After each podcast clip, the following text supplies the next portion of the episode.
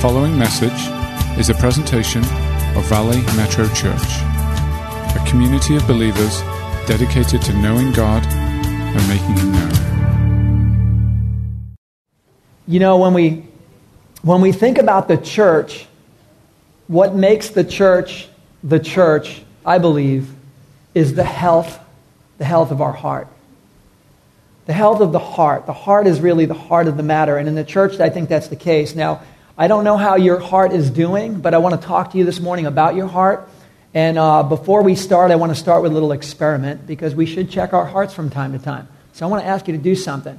If you'd be willing to check your heart, this is an experiment. I want you to take your pulse. Take your two fingers here, put them on the side of your throat over here. Everybody push down slightly. And does everybody feel that pulse beating in there? If you do, raise your hand. Okay, great. Put them down. We're alive. We're all alive this morning we can uh, take another offering, go home, call it a day in prayer. No, how many did not feel a pulse? Anybody? Put up your hand because we have a prayer team that believes in the power of resurrection, and we will come and pray for you. Okay, we got pulses in the room. Good, that's important. No, the uh, the heart is so important. The health of your heart is so important, and I don't want to just talk about the health of your heart in a natural way. I want to talk about the health of your heart in a spiritual way because it is so powerful. In fact, the human heart, if you think about a couple of statistics about the human heart, it's amazing. Uh, it not only keeps us alive by pumping blood, but it beats about 40 million times a year. That's a lot of heartbeats. Um, the heart, it, it pumps about 3,000 gallons of blood every day. Somebody could fill up their pool like overnight. Just the capacity of the heart. 650,000 gallons a year that heart's just pounding away doing. It pumps so hard that it could hydraulically, it could lift a 150 pound man three stories in the air in just one hour. So if the elevator's not coming, you can just like wait an hour. That's how strong the heart is. It exerts enough energy in 12 hours to lift a 65 ton train car up in the air. That's amazing. Here's one thing it exerts enough power in an average 70 year lifespan, your heart, to lift an entire battleship completely out of the water. Now, we don't think about that when we think of the heart, but this is what's important. I believe spiritually, God could even do more than lifting a battleship up out of the water. Spiritually speaking, with your heart and mine. If our heart is right, if our heart is lined up with the heart of God. Because the heart of God beats in a certain way. And if we could syncopate our heartbeat with the heartbeat of God, watch out. Radical stuff can happen. I mean, radical stuff can happen. If the human heart can lift a battleship out of the water in a lifetime, what could God do with your heart and my heart if it were truly lined up with Him? It's a big deal. It's an important deal. When we come to church, we learn about the Word. We're going to be looking at some scriptures today regarding the heart. But a lot of times what we do is we intellectually, we take things in and we think about it and we ponder it and we say, well, I learned something new today. But I want to say, if this message doesn't go further than just learning something new, we're totally missing the point. The point is, the heart of God is so amazing. And if we would just lock our hearts with His and be willing to do it, God will change your life. You will live your life in a whole different way, with a whole different capacity, because God will move through you. And that's my prayer as a church, not only individually, but collectively, that our hearts would beat with the heartbeat of God. Are you guys up for that? Amen. Well, let's explore this, and I want you to look at this through the eyes of your heart this morning.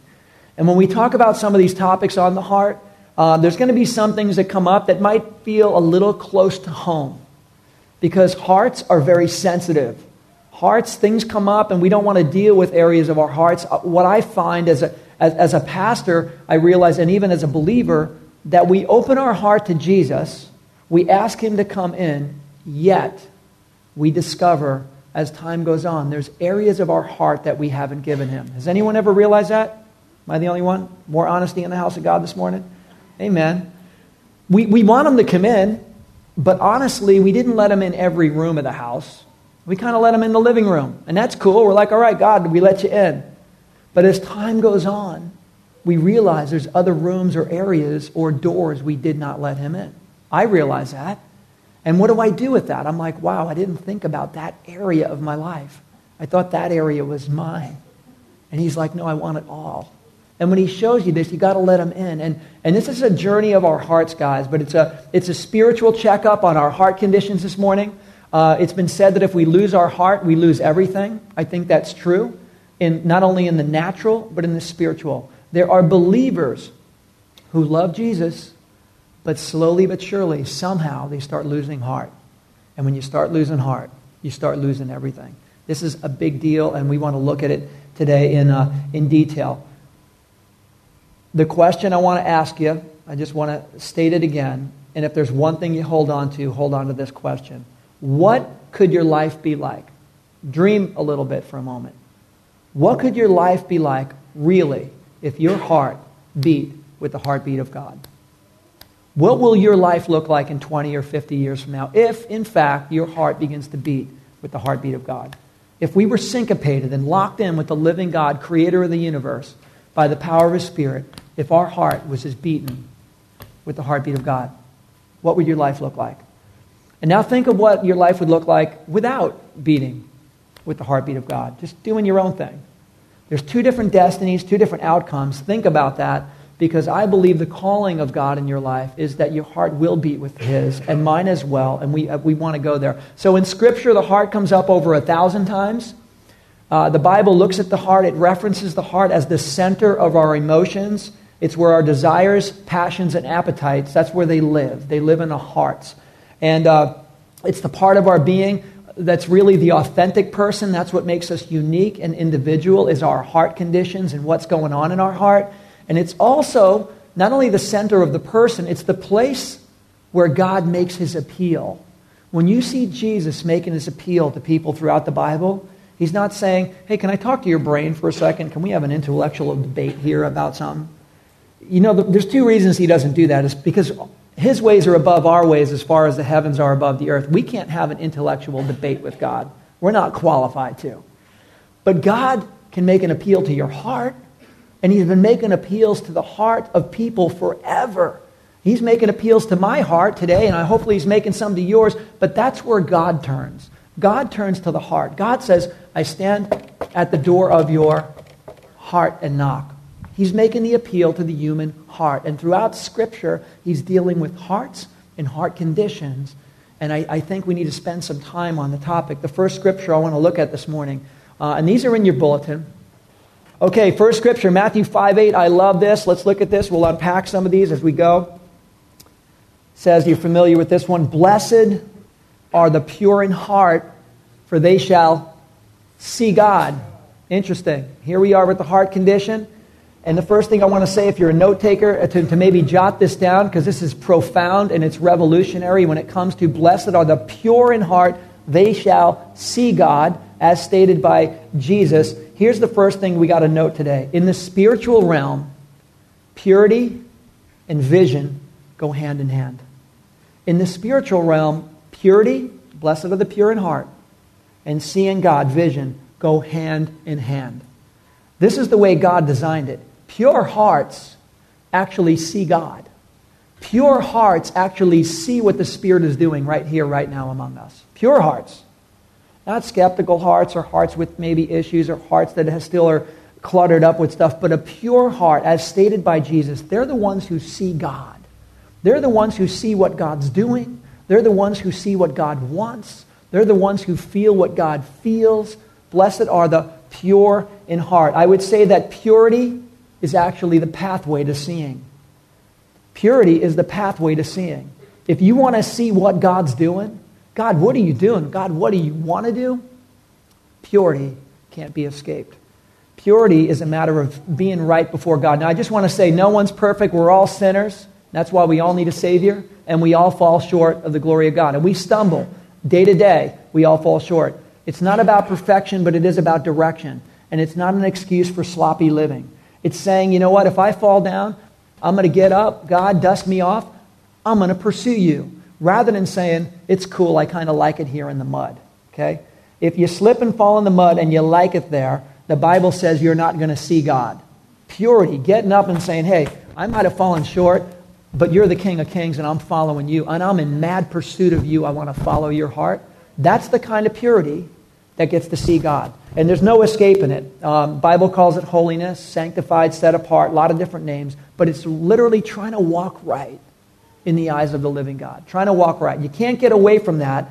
And there's no way that someone's going to be anointed and blessed by God with all kinds of gifts and all this stuff in a way that they're seeing everything, where God's revealing everything, when their heart's not right. It's just a matter of time before God takes away lampstands. And we've seen this historically in people's lives. Maybe you've experienced that yourself. Blessed are the pure in heart, they shall see God. It's been said that God alone sees the heart, and the heart alone sees God. God's looking at hearts. He's always looking at hearts. God's never stopped looking at hearts. God's looking at hearts today. And it seems like our heart is what begins to see God. If you've never made a decision to follow Jesus, what starts to happen is the heart starts to get kind of stirred up a little bit, and the heart's going, you know, I kind of sense God's calling me and tugging me. It's a tug of the heart, not the brain. And He's pulling on the heartstrings, and we realize, God, you you love me, you're pursuing me, and then we decide to open our heart to the love of God in Jesus Christ. But it's the heart, really, that's the pursuit. God is God alone sees the heart, the heart alone sees God. How many of you guys know that God is literally looking for men and women after his own heart. You guys know that? After his own heart. Now, that's an interesting thing. It comes up in Scripture. It's noted about King David, who was a young worshiper, and when he was young, he had faith that would not quit. He had a pure heart. He was writing psalms, the songs to the Lord. He was, he was not afraid. He stepped out in levels of faith that were unprecedented. And God's looking down at that young boy and goes, I like this guy.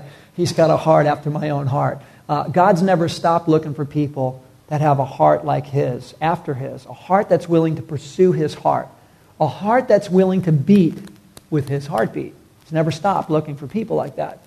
And when he finds people like that, not perfect people, because there are none, but people that are willing to have their heart beat in syncopation with that of the living God. When God finds that, watch out the scripture says he finds them, and when he finds them, he strongly supports them.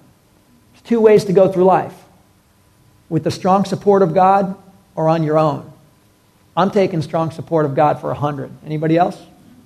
The strong support of God is the way you want to go through life, and God is looking for them. In fact, Second Chronicles 16:9, I love the scripture. It says, "For the eyes of the Lord move to and fro throughout the whole earth looking for hearts that are completely His so that He can strongly support them. God's like, I'm looking all over the globe. He's not partial. He's looking at every tribe, tongue, and nation. He's looking at every. Where will I find a heart that is mine? Where's, where will I find hearts that are willing to beat and syncopate with mine? Not their own, fly solo. Where am I going to find them? Because when I do, I will find them. And I will strongly support them. I love that about the nature of God. He's been doing it. We read stories of people all through Scripture. And there's thousands more who never made it into the Scripture who God has found. There's people today, in and among us and around us, that are literally saying, Yes, I want my heart to beat with yours. God's like, Beautiful. I can do a lot with that. I can do a lot with that. His eyes are looking. And my prayer is that he finds a whole group of people today here and meeting in LA saying, That's us. We're in the city of angels, Lord. Let us be those people. That's, that's my prayer. And that's why we really need to focus on the heart, guys, because the heart is such a big deal. In fact, that's why we need to search our hearts regularly. I find myself doing this. Every once in a while, you go, What's going on in this heart of mine? Have you ever done that?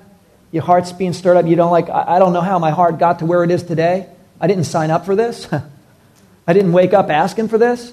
But you find your heart in an interesting place. You got to start stopping and searching that heart. Because if you don't search that heart, you don't come to terms with what's starting to steer you, what's starting to sway you, what's starting to influence you, what's starting to disconnect you with the heartbeat of God. It happens. It happens regularly. And that's why we need to search our hearts regularly. I love this one. Psalm uh, 4, verse 4 says this In your anger, do not sin. Listen to this. When you are on your beds, Search your hearts and be silent. When you're on your bed, search your hearts and be silent. This is a song, one of the Psalms, so it's a song. When you're on your bed, search your hearts and be silent. And then it throws the word Selah in there, which is a Hebrew word for stop and chew on that for a while. It's, it's a word in the song for pause and reflect on that. We're not moving on to the next verse. We're not moving into the chorus. Stop and think about this. This is the way the song is written.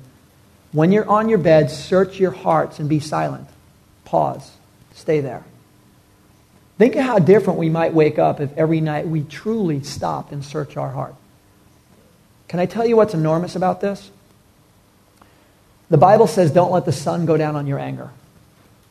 Because if you let the sun go down on your anger, or me, any of us, what happens in the spiritual realm, the Bible says, is that it begins to give the devil a foothold. It begins to grow a root of bitterness. Hebrews and Ephesians talk about what happens on anger when we let the sun go down on our anger. It elaborates on bitterness and where it comes from. When you and I don't deal with and reconcile our own heart, this is what happens. So the next day, we wake up with bitterness in our heart. We didn't ask for it, but we allowed it to grow because we didn't search our hearts. And that's why it's saying, search your hearts on your bed and be silent. Do business with God every night. If there's things that need to, to be reconciled with during the day, things that have to deal with them, don't go to bed with those things on your heart because they grow. They grow. We can give the devil a foothold. We can give the devil a stronghold. It starts with these things in our own hearts, and that's really important. Uh, the word here, when it says search your hearts and be silent, in the Hebrew it means to speak with your heart, consult with your heart, and even to commune with your heart, to spend some time with that heart and say, what is going on in this cortisone right here? What, what, what's going on in here, God? I, I don't know why, but I got these feelings right now, and I don't want them. I don't know where this stuff came from or whatever is going on, to stop and consult. And that's what it's saying right here to search your hearts and to be silent. Now, here's the difference. As you're spending time searching your heart and kind of probing what's going on in that heart of yours, there's two different modes that you and I can be in. And this happens. We can either be in the spirit or we can be in our flesh. Now, if you're in the Spirit, if you're walking with God and you're being led by the Spirit, that's a beautiful way to check your heart. But if you're being led by the flesh, which can happen to us in about 1.2 seconds, we can go from spirit to flesh that quickly sometimes. If we're in a place where we're in our flesh and we're searching our heart, sometimes we just justify what happens. Sometimes we excuse what's going on. Sometimes we come up with all kinds of reasons why. We build defenses. We got a judge, jury, and everything going on in this little, you know, court of appeals up here. Has anyone ever done that? Right? You can have a whole justification process for future conversations and the way things are going. That's all in the flesh. The Spirit of God's not doing that. The Spirit of God is not building a case against folks like that. The Spirit of God is not running with that. That's what our flesh does. So it's really important when you search your heart that you're in the Spirit, not in the flesh. Because if you're in the flesh, you're going to basically justify things. That's what we do. That's what our nature does. Our nature will do anything sometimes to protect this heart. It's the most vulnerable organ in the body. Even though it's strong and has radical capacity, it's also vulnerable, and, and, and our flesh will do anything to protect it. And that's why this is an important conversation this morning. We want to take down walls. We want to peel this like an onion. We want to get to the heart of the matter so that our heart can beat with the heartbeat of God. If we try to protect and justify and, and have reasons why we are the way we are and why we're staying the way we're staying and why we're not letting God anymore, we'll be stuck and we'll be paralyzed. And that's not the design of the living God. In fact, what happens sometimes, what happens sometimes, when this heart gets injured, because it does get injured along the way. All of us in this room, we've had life events and circumstances that have dinged and chipped and bruised this heart. What happens to an injury in the natural is we stop using it.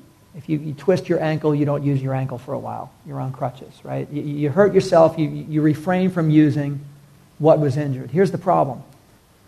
If we don't quickly begin a healing process very intentionally, what happens to the, the part that was hurt is it begins to atrophy, which really means it begins to die. So the parts of the human heart that have been affected, hurt, chipped, or dinged, we can just shut them down and say we're not going there, which we're very good at doing, by the way. What happens is they begin to atrophy and they begin to die. And Jesus came to bind up the brokenhearted. Jesus came for a freedom. Jesus came to, we're going to see in a minute, take away hearts of stone and give hearts of flesh. And if there's chipped and dinged parts, there's going to be a time at the end of the service where we're going to do some business with God. I'm, I'm going to invite all of you to do some business with God. It's a vulnerable topic, the human heart. Most folks don't want to go there.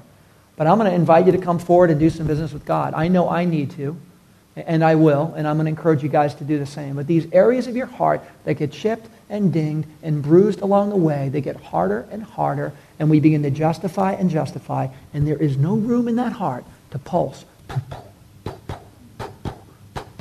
with the heartbeat of God. In fact, it's a contradiction, and God wants to change some things. What ends up happening when we're in the flesh instead of in the spirit, when we're searching our heart, we draw conclusions very quickly. And can I tell you what happens when we draw conclusions quickly? Not only does our heart not heal, it starts fires in other people's hearts. Uh, it causes damage. The, the fire spreads when we draw conclusions quickly. And that's the problem with being in the flesh and searching our heart. We end up justifying and being convinced they must have thought that, and maybe they're this. And before you know it, judge and jury, the, the jury's back in, and the verdict is already laid down. And we didn't really run it up the flagpole with God. We didn't even check in with the Spirit of God. But we have a conclusion, and the Spirit of God saying, Yeah, that's not my conclusion. And this is what happens with our hearts. This is what we do. This is what our human nature does. No one has to tell us to do this. It's what our nature does. Spirit of God wants to do it differently. Um, sometimes we can't trust our own hearts. The Bible tells us that. Some people will say, well, what do you, what do you think the pursuit of life is? And they'll say, I just follow my heart. Right? Be careful on that. If it's a consecrated heart led by the Spirit of God, yes, you can follow your heart. If it's the Spirit of God here and the human heart right here, beautiful. But if it's the human heart up here, you can't follow your heart because your heart will function in the natural, where the Bible says the carnal man, and you'll be led by a heart which leads it leads us all astray. The heart comes up with all kinds of stuff. Think of some of the stuff that you've had in your heart that you realize later on was wrong. Can I get a show of hands? Okay, that's why you can't follow your heart. You can't follow your heart. You've got to follow the Spirit of God or the Spirit of God leading your heart. If the Spirit of God is leading the way, that's a consecrated heart you can follow. But if not, then it's a heart of flesh. And that won't get us anywhere, guys. That will continue to protect and justify and do all sorts of stuff that really there's no evolution of the heart. There's no growth towards the heart of God. And, and that's not what he's uh, asking us to do. Jeremiah 17 9 says, The heart is deceitful above all things and desperately wicked. Who can know it? So if you think your heart is good, no problem, and I know my heart really well, the Bible says, er, wrong answer. no, you don't. No one can really know it well. We think we know it, I think we find out what bubbles to the surface, but we don't really know the reasons why. And so the Bible is telling us we can't really even know it all the way. And that's why we have to ask God to search our hearts. Because you and I can't even really know our hearts good enough. We can't. We think we do. We got to ask God to search our hearts. It's our second point this morning. If you're a note taker, ask God to search you regularly. I have to. I'm sure you have to. Sometimes stuff comes up. You're like, why am I thinking this? Why am I feeling like this? Where did this come from? Where you got to go, God, search me because I don't know what's going on here. I don't know what's up. I don't have an answer. I don't have a reason. I don't want to run with this in the natural. I don't want to run with this in the flesh. Can you search this heart, God? Because if you don't, it'll start getting hard. Things come up, the chips, the bruises, and the dings along the way will happen in life. It's a natural process in life. But if you don't let God search this heart regularly, things begin to petrify in here. And there's nothing worse than a hardened heart. There's nothing worse. God can't use a hardened heart. God can use a broken heart, but God cannot use a hardened heart. A broken heart, he came to bind up the brokenhearted. Hallelujah for that. God binds up broken hearts. He's in a great business of restoring the hearts of people. He's been doing it historically throughout time. He's done it for me. He'll do it for you. But when it comes to hard hearts, that's a thing where we got to make room for God. Some hearts begin to petrify, You got to ask God to search you regularly. A few scriptures I want to read. Revelation 2:23. Jesus says this, "All the churches will know that I am he who searches hearts and minds." Jesus is saying, "All the churches will know I search hearts." That's the living God. God searches hearts. David, King David knew this very well. And even in the Old Testament, he was saying, God, search this heart. I don't know what's going on with this heart. I need you to search it because I'm not really capable of searching it the right way. Would you search this heart of mine? It says in Psalm 139, Search me, O God, and know my heart. Test me and know my anxious thoughts. In other words, God, I'm getting a little wound up here. Huh. I'm getting a little wound up. I got some anxiety going on. I don't know where this is coming from, what's going on. But would you search me? And God will search, and God will speak, and God will minister to your heart if you, if you let Him do this. Um, he continues in Psalm 139, and he says, See if there's any offensive way in me, and lead me in the everlasting way. See, King David was smart enough to say, God, just don't just deal with my anxieties, which I can't explain. Would you deal with, would you tell me if there's an offense? Because maybe, God, maybe what's missing right now is there has been an offense. I offended somebody, I sinned. And I'm clueless to what it is. I am ignorant to what I did. Would you search me and show me? I am willing to know and I'm willing to own that. Some folks don't want to do this. I didn't offend anybody. they need to get over it. Shouldn't have bothered them anyway. and this is the road we can go down. Instead of David going, God, if I did, would you search me? I know I can't have offensive ways in me, and maybe I did. Maybe I stepped on some folks along the way. Maybe I said things I shouldn't have said. Would you search me? Is there any offensive way? Can I just tell you something? There's an area of your heart God cannot minister to and will not minister to until you deal with offense. Until you and I deal with offenses. Until you and I are willing to confess. Can I tell you there's power in confession? And I wasn't planning on talking about confession today, but I want to say something. Not confessing to a priest, confessing things to God. Confession. Rather than, Lord, just forgive me of all my sins, okay? We're good, right? Me and you good now? We're cool? No. How about confessing? How about saying some things to God that you haven't said? You've never brought them into the light. How about that kind of confession? There's liberty in that. There is power in confession. There is liberty and there is breakthrough and there is freedom in confession. Search me, O God. If there's an offensive way, let it come out because there's no way my heart's going to syncopate with yours with this stuff going on. And so this is radical stuff. I want to hit on a few different heart conditions, okay? A couple of heart conditions that get in the way of our hearts beating in sync with the living God. A hardened heart is the first one. It's been said the greatest human tragedy is not a broken heart, but a hard heart. And the phrase, the phrase hardness of heart, comes out through the Bible, Old Testament and New Testament. It comes up for the people of God even Jesus said this of the disciples, as well as non believers. Hardness of heart can happen to anybody, it can happen to us right here in the room. Maybe there's places in your heart that are getting hard right now. And this is a good time to really think about this. Here's the thing Jesus can take away a heart of stone and can give you a heart of flesh. I know because I'm one of those people. I'm one of those people, maybe you are too, where he's taken away a heart of stone. I, you know, I had a different upbringing. You know, I lived in New York City, alcoholic home. And we used to get some beatings when we were little kids. And, you know, New York makes you kind of tough. And it kind of hardened me really quick. Uh, people would try to rip off your lunch on the way to school. Who are you looking at? Don't look at my lunch. You know? It's the way it was. It was life. I didn't ask for it. I didn't sign up for it. When I moved to California at, a, at 14 years old, people starting things, or maybe I was starting things. Who are you looking at? You know? And pretty soon swinging. I'm not happy about that. In fact, that era of my life grieves me and breaks my heart. I was getting in fights like every day at 14 years old. That doesn't make me happy. I don't want that. But you know what that was? That was a hard heart. And it started as a little kid. A heart that got harder. And I had to say, God, would you take away that heart of stone? Would you give me a heart of flesh? There's no future in that kind of heart. There is no future in that heart. And God will, and He's good at it, and He does it. And that's why I'm standing here today. Now, my heart still gets hard at times over things, and I got to keep going back and saying, Search me. But there better be a definitive day in your life where you've said, God, would you take away this heart of stone and give me a heart of flesh? There's got to be a day of decision on that.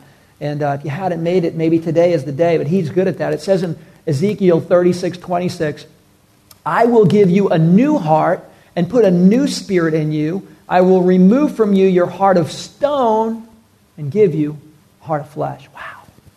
One that can actually beat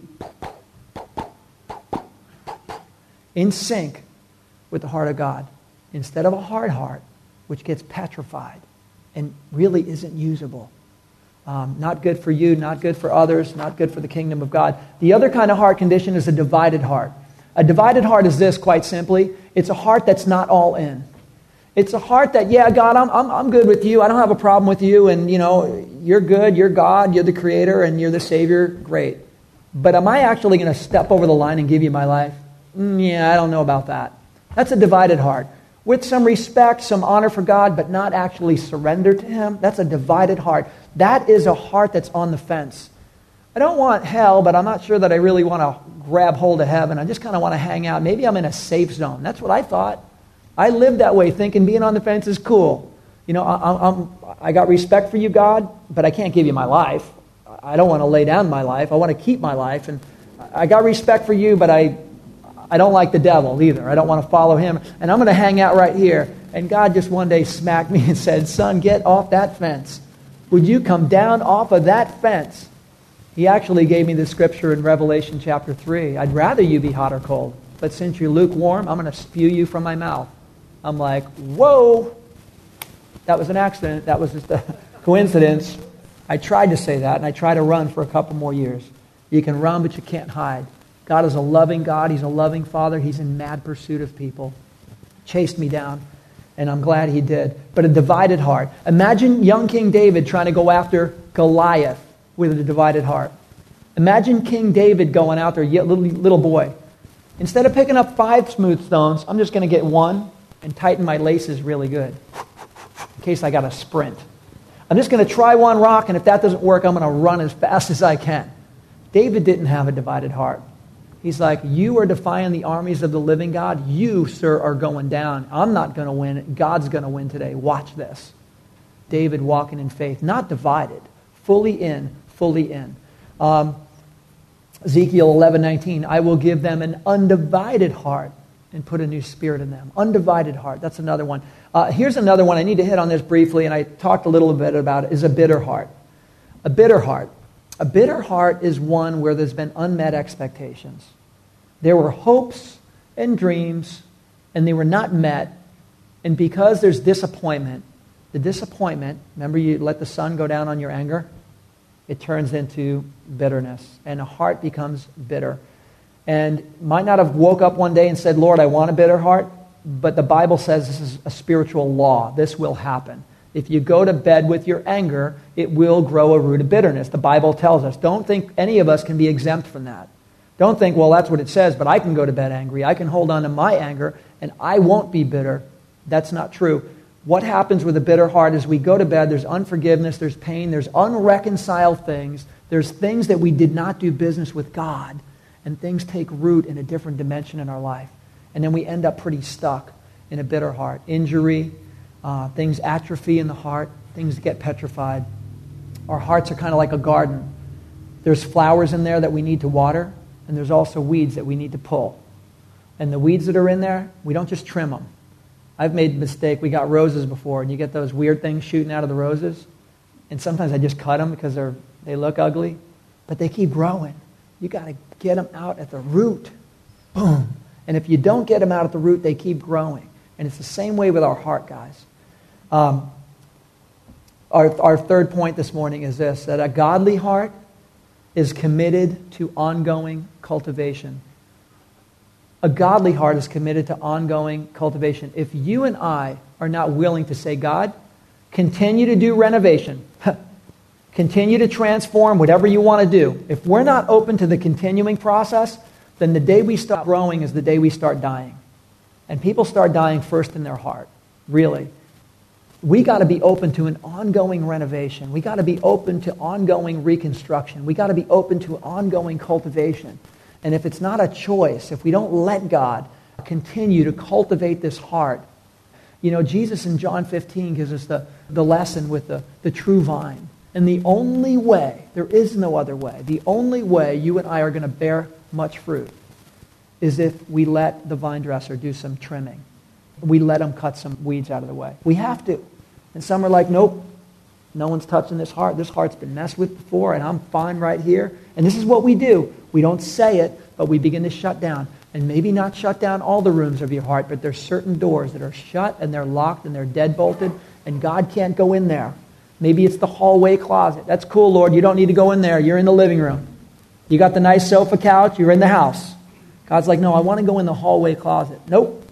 No one goes in there, Lord. I don't even go in there. Nobody goes in there. God's like, but I want to go in there. You see, if I can't invade all the rooms of your house with my love, you're never going to experience the fullness of the kingdom of God. You're never going to be able to carry the kingdom into the lives of others. And that's what he wants for us to do. It's so important, guys. We've got to give them all the rooms. There's a, story of an old uh, Cherokee Indian. He was a grandpa, and he was sitting down around the fire, and he, and he told his grandson, he said, uh, Grandson, you see, inside the lives of every human being, there are two wolves, two different wolves. One wolf is a bad wolf. It, it just lives for envy and strife and, and hurt and pain and, and, and greed and these, these other kind of animosities. That's what it lives for. And the other wolf is a good wolf. It lives for the pursuit of love and, and, and, and tenderness and, and forgiveness and, and joy and peace and truth. And after he said this, the, the young grandson waited for a couple of minutes and said, Grandfather, out of the two wolves, which one wins? And the grandfather said, The one that you feed. The one that you feed is the one that wins. And inside of us, the story is true. The one you feed. It's a choice. You feed what you, you want to feed. And Proverbs 4.23, this is our last scripture. In fact, the worship team, if you guys would come up on this, I want to... This one here is important, guys. You might want to underline this in your Bible. Hold on to this one. This is an important one uh, regarding the heart condition and if our heart is going to beat with the heart of God. Uh, hold on to this one. Proverbs 4.23. Above all else, guard your heart, for it is the wellspring of life. Now, this is huge. It's a big statement. It's a, it's a broad thesis statement about the condition of the human heart. And he's breaking it down three different things here. Above all else, guard your heart. It's the wellspring of life. Let me just say, above all else, he's saying this is a straight up priority. Above all else, this is numero uno. You got to do this. Don't put this on the back burner. Number one, no matter what you do, no matter what you do, you got to keep your heart right. And your heart doesn't stay right all by itself. Mine doesn't, yours won't, no one's will. Above all else, make the condition of your heart a priority. Look at it daily. Put it before God. Search me. But number one, above all else, he says it's the wellspring of life. In other words, everything you and I do is an outflow of the heart. Jesus said, from an outflow of the heart, the mouth speaks. Even the stuff we say, the things we do, our passions, directions, our pursuits, our decisions, really, it's an outflow of our heart. And this is why it's a wellspring. If you lived in the old days and you lived in the desert, you would go to that wellspring, and that's the source of your life. You wouldn't live without the water coming out of the wellspring. And that's what he's saying. Your heart and my heart, it's the wellspring. It's where everything comes from. It comes from the heart. That's why it's a priority. Your friends, it affects everyone around you. Our heart impacts everything friends, family, our ministry, our career, even our legacy. If you're going to leave a legacy, it's going to be because of your heart, not because of your brain. It's going to be because of your heart. Um, and the last thing he says here is to guard it, to guard your heart. This isn't to be standoffish and to be like that. He's not talking about that. What he's talking about is it's valuable. If this is a wellspring, if you have a well and it's the source of life, what they would do in the old days when the enemy would come in, they would come in and poison the well. They would try to poison your well. They wouldn't just try to conquer your land, they would try to poison your well to take away your life source. Solomon, who wrote this, is well aware of what the devil tries to do, and he tries to poison wells. He'll try to poison your well, my well, with experiences. We've been through stuff and uh, you know been through some painful things maybe people have hurt you and injured you and come against you and these other things in life you don't understand why god me why is this happening but here's the thing if we don't do the right thing with it the devil will use it to spoil and poison this wellspring and basically what he's saying right here is be careful that you don't let things in Guard that heart. It's the wellspring of life. Don't let any poison in. Watch what you let in. Watch what you open yourself to. The devil would love to poison your well. Don't let him do it. There's other influences out there would love to poison you well. It's the wellspring of life. That's how important your heart is. Be careful what you toy with. Be careful what you play with. That's your heart. It's the wellspring. Nothing else can get in that wellspring. And so I just want to I want to close in prayer right now, guys. But I know that I personally have to come back to my heart. I got to come back to my own heart. I, I got to come back to this heart of mine, God. It um I love you and, and I want to be committed to you, but stuff comes up. Past comes up, present comes up, and it gets in the way. I get out of sync with you, God. My heart doesn't syncopate with yours because of stuff that comes up, and there's no place for it. Maybe you you would agree with that. Maybe your heart's the same way where you're thinking stuff comes up and messes with your heart. You get out of sync with God, and it's time for your heart to beat with the heart of God. Maybe you've never had a day when you've said, you know what, now is the time. I'm going to ask Him to take away a heart of stone and give me a heart of flesh. He stands at the door of my heart and He knocks. And He's saying, if you open the door and let me in, I will come in. He's making an appeal to your heart and to my heart. Maybe this is the day for you to say, it's time to open the heart and let Him in. Maybe there's other rooms and you know you haven't given them those rooms. They're off limits. Maybe this is the time to say, you know what? It's time to surrender it all it's time to let you in every single room. Maybe it's time to say, God, instead of changing my heart, maybe it's time to say, Lord, I want to have your heart. I want my heart to beat the way your heart beats. I want to see what your heart sees. I want to feel what your heart feels. I want to get in on the kingdom according to the heart of the living God because that's my heart this morning. And I'll just tell you if God would find a group of people willing to line their heart with His heart, He can change a city. He'll change your life. You'll leave a legacy in a whole different way, in an unprecedented manner. But He can change a city with a handful of folks who say, I want my heart to beat with yours. And um, I know that's what I want this morning. I'm going to close in prayer. And if, you, if that's your appeal of your heart, I, I want to encourage you to come forward. I know this looks like a school, but we transform it to a sanctuary. And when we're gathered in His name, He's present. And I, I, know I personally want to come before God. If you do too, I want to encourage you just come up here and kneel before the living God. Put your heart on the altar in the privacy of your own heart. Do some business with God and say, God, I want to put my heart on the altar. I want to give you these areas. I want to give you these rooms. I want my heart to beat like yours does. Thank you, Lord. Thank you, Lord. This has been a presentation of Valley Metro Church. To hear more messages or to support future podcasts, please visit valleymetrochurch.org.